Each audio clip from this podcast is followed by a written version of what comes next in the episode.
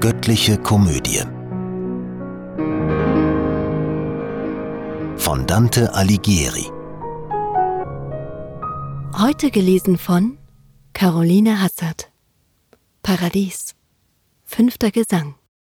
Wenn ich in Liebesglut so flammend dir, wie du auf Erden es nie sahst, erstrahle, dass du besiegt die Augen senken musst, wundre dich nicht, es kommt aus hoher Schau, die, was sie auffasst, im vollendet Guten noch weiter dringend zu erreichen strebt.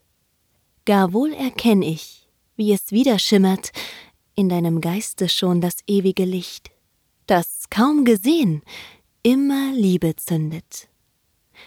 Wenn etwas anderes euch zur Liebe reizt, so ist es ein verkannter Abglanz, der von jenem Licht in dieses andere durchscheint. Du fragst, ob sich durch anderweitig Dienen ein unerfüllt Gelübd ersetzen lasse, dass sich die Seele ihren Frieden sichere. So sprach einsetzend Beatrice, und um Unterbrechung zu vermeiden, fuhr sie in dieser heiligen Verhandlung fort. Das herrlichste Geschenk in Gottes Schöpfung, das angemessenste für seine Güte, das reichste, das er über alles schätzt, es war und ist der freie Wille, den er allen vernünftigen Geschöpfen und nur diesen mitgegeben hat ins Dasein. Von hier kannst du den hohen Wert erkennen, der dem Gelöbnis dadurch zukommt, dass das Ja des Herrn dabei ist, wenn du schwörst. Denn im Vertragsschluss zwischen Gott und Mensch wird das besagte köstliche Geschenk geopfert, ja, es bringt sich selbst zum Opfer. Was kannst du also zum Ersatze bieten? Das Hingegebene auch noch schön verwenden? Willst mit gestohlenem gute Arbeit machen? Im Hauptpunkt hast du nunmehr die Gewissheit. Doch weil die Kirche darin Nachsicht übt, was scheinbar meiner Lehre widerstrebt, empfiehlt sich's, dass du noch ein wenig hier zu Gaste bleibst. Denn die strenge Kost braucht Hilfe, wenn sie dir gedeihen soll. Vernimm, was ich dir offenbare, und bewahr's im Geist. Denn nur verstehen und nicht behalten wäre keine Wissenschaft. Zwei Dinge sind zum Wesen dieses Opfers vonnöten. Erstens ist's die Sache, die geopfert wird, und zweitens ist's der Pakt. Der letztere ist nie zu tilgen, außer dass man ihn hält und ganz erfüllt und dieses ist die genaue Meinung voriger Rede. Drum war's den alten Juden unerlässlich, ein Opfer darzubringen, wenn auch manchmal die Gabe, wie du weißt, gewechselt wurde. Das, was ich unter Sache oder Stoff verstehe, kann wohl derart sein, dass es sich ohne Fehl vertauschen lässt mit anderem.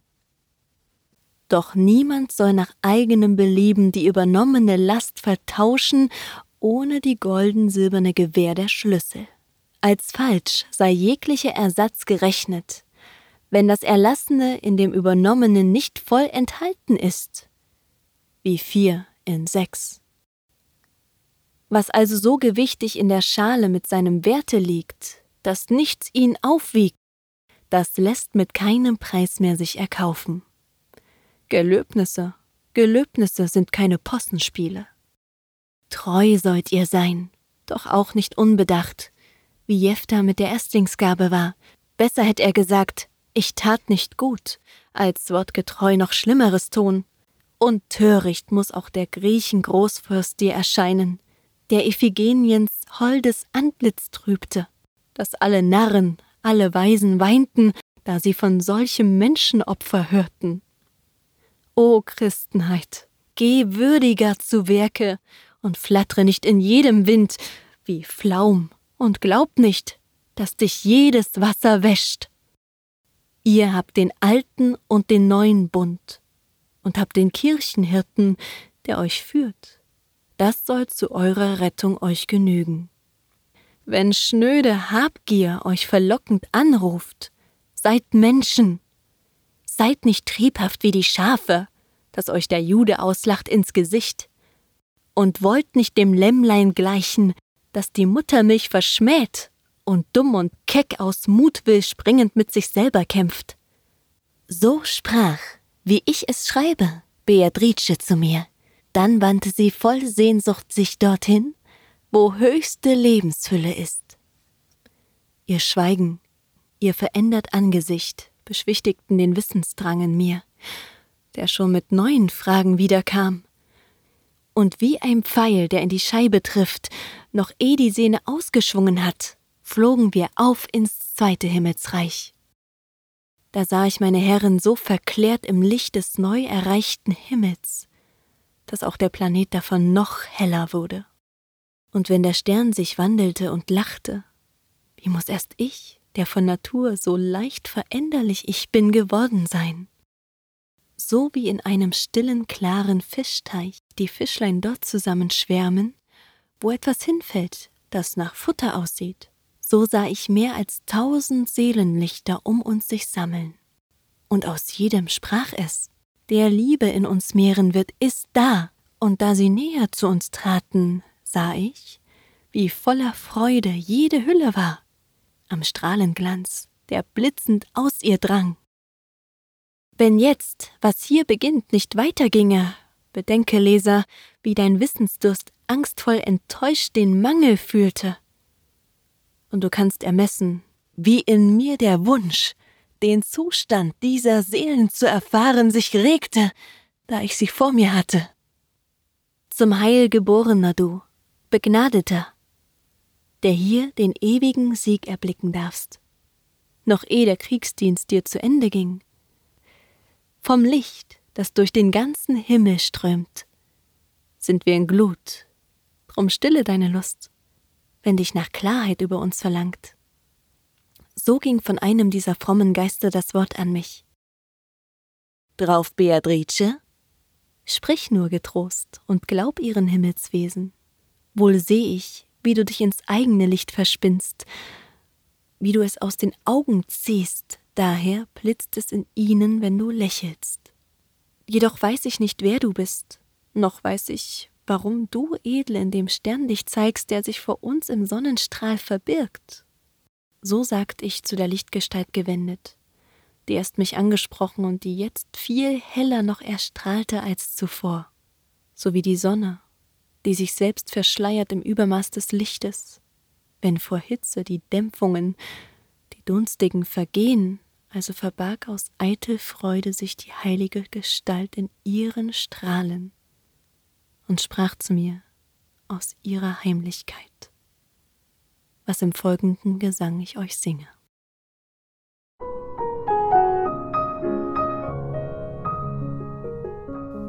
Sechster Gesang Seit Konstantin den Kaiseradler gegen den Lauf der Sterne lenkte, dem er bisher gefolgt war mit Aeneas und Lavinia? Hielt zweimal hundert Jahr und mehr der Vogel des Herrn im östlichsten Europa sich den Bergen nah, von wo er ausgeflogen. Im Schatten seines heiligen Gefieders schützt er die Welt, schwang sich von Hand zu Hand, und so gelangt er auf die meinige. Und Kaiser wurd ich. Ich bin Justinianus. Durch wesentliche Liebeskraft befreite ich das Gesetz von Übermaß und Hohlheit. Bevor ich diesem Werk mich widmete, begnügte ich mich mit dem Glauben, dass eine Natur allein in Christo sei. Bis der gebenedeite Agapetus, der höchste Hirte, mir zum reinen Glauben den rechten Weg mit seinen Worten wies. Ich folgte ihm und jetzt erkenne ich klar den Kern in seinem Glauben, so wie du in jedem Widerspruch das Wahr und Falsche.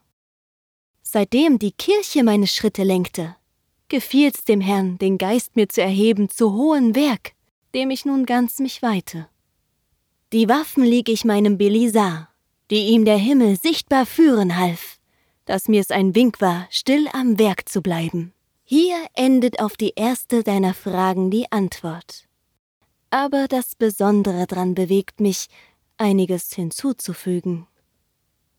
Auf das du siehst, wie falsch das Recht, womit das sakrosankte Kaiserzeichen man in der Parteienstreitigkeit benützt. Sieh nun, wie hoch die Macht, die es erhob. Verehrungswürdig von der Stunde an, da Pallas starb und ihm die Herrschaft ließ. Du weißt, dass es sodann in Alba thronte, dreihundert Jahr und mehr, bis um des Zeichens Besitz die Dreie mit den Dreien rangen. Was seit dem Wehe der Sabinerinnen bis zu Lucretias Schmerz es wirkte, weißt du. In sieben Königen die Nachbarn schlug es. Und was es wirkte, von den edlen Römern getragen gegen Brennus, gegen Pyrrhus und gegen viele Fürsten noch, du weißt es. Da Herr Torquat und Quintius, der Krause, und Dezier und Fabier den Ruhm errangen, den ich ihnen gern bewahre. Es schlug den Stolz der Araber zu Boden, die unter Hannibal den Fels der Alpen dort, Po, wo du herabsteigst, überschritten. Jünglinge triumphierten mit dem Zeichen.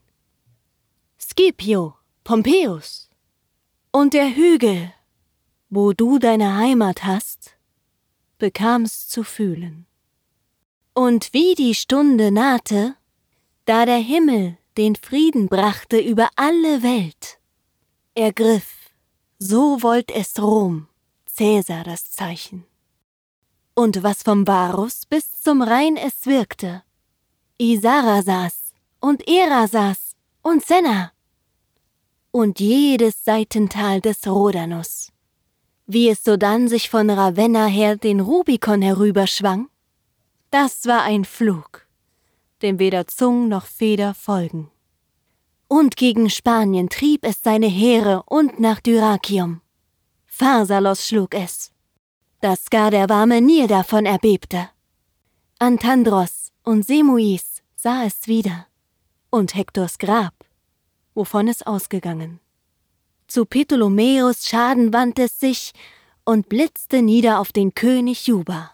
Nach eurem Westen kehrt es dann zurück, wo kriegrisch des Pompeius Hörner klangen. Was durch den nächsten Träger es vollbrachte, Brutus und Cassius heulens in der Hölle. In Modena beweint man's, in Perugia. Kleopatra, die Elende beklagt es und flieht vor ihm und holt sich von der Schlange den plötzlichen und unheilvollen Tod. Mit diesem Kaiser drang das Zeichen bis zum Roten Meer.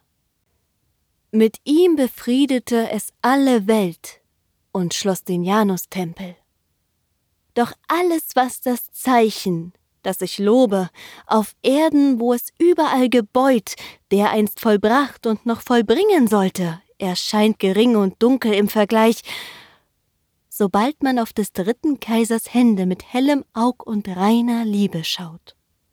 Denn dort hat die Gerechtigkeit, die lebt und mich entflammt, dem Zeichen Ruhm gegönnt, dass es die Rache ihres Zorns vollstrecke. Nun staune, was ich dir entgegenhalte. Mit Titus eilt das Zeichen drauf, zu rächen die erste Rache für die alte Sünde. Und als der Langobarden Zahn sich in die heilige Kirche schlug, da schirmt sie Karl der Große, siegreich unter Adlerfittich. Urteile selbst nun, ob ich nicht so recht den Missbrauch vorhin tadelte, durch den all euer Unglück in der Welt entsteht. Der eine stellt gegen das Kaiserzeichen die gelben Lilien auf, der andere nimmt es für eigene Sach. Wer weiß, was schlimmer ist. Ein ander Zeichen für sein Handwerk soll der Ghibelline wählen. Dieses passt nicht für Leute, die vom Weg des Rechtes weichen. Auch soll der junge Karl mit seinen Welfen es nicht herunterholen. Fürchten soll er den Adler, der schon größere Löwen zauste. Die Kinder büßen oft der Väter Schuld. Drum soll er ja nicht glauben, dass der Herrgott sein Adlerwappen für die Lilien tausche. In unserem kleinen Stern erglänzen Geister, die einst im Leben brav und tüchtig waren um Ehre sich und Nachruhm zu verdienen. Wenn darauf sich bis ins Abseitige das Streben richtet, dann natürlich steigt die wahre Liebe minder hell nach oben. Doch finden wir im Ausgleich unseres Lohnes mit dem Verdienst auch wieder unser Glück. Denn nicht zu wenig ward uns, noch zu viel. Die so empfundene Gerechtigkeit besänftigt unser Herz und stillt es, dass kein böser Wille bei ihm Eingang findet. Verschiedene Stimmen geben schöne Lieder. Verschiedene Stufen unseres Lebens bilden in diesen Sphären schöne Harmonie. Im Perlenglanze unseres Sternes leuchtet das helle Licht des guten Romeo dessen großherzig Tun die Welt so schlecht belohnt hat. Die ihn verleumdeten, die Provenzalen, lachten nicht lang. Es ist ein schlechtes Fahren, des andern gute Taten übel nehmen. Vier Töchter von Graf Raimund Beringer an Könige vermählt. Und solches hatte der stille Pilger Romeo ihm verschafft.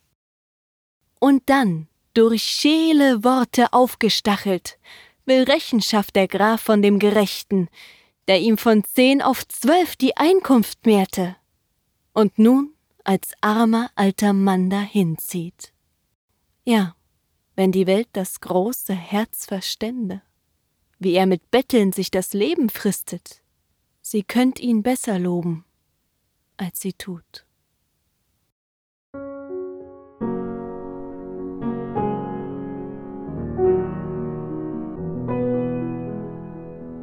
Diese Hörreihe unterstützt die Initiative Solidarität stimmt e.V.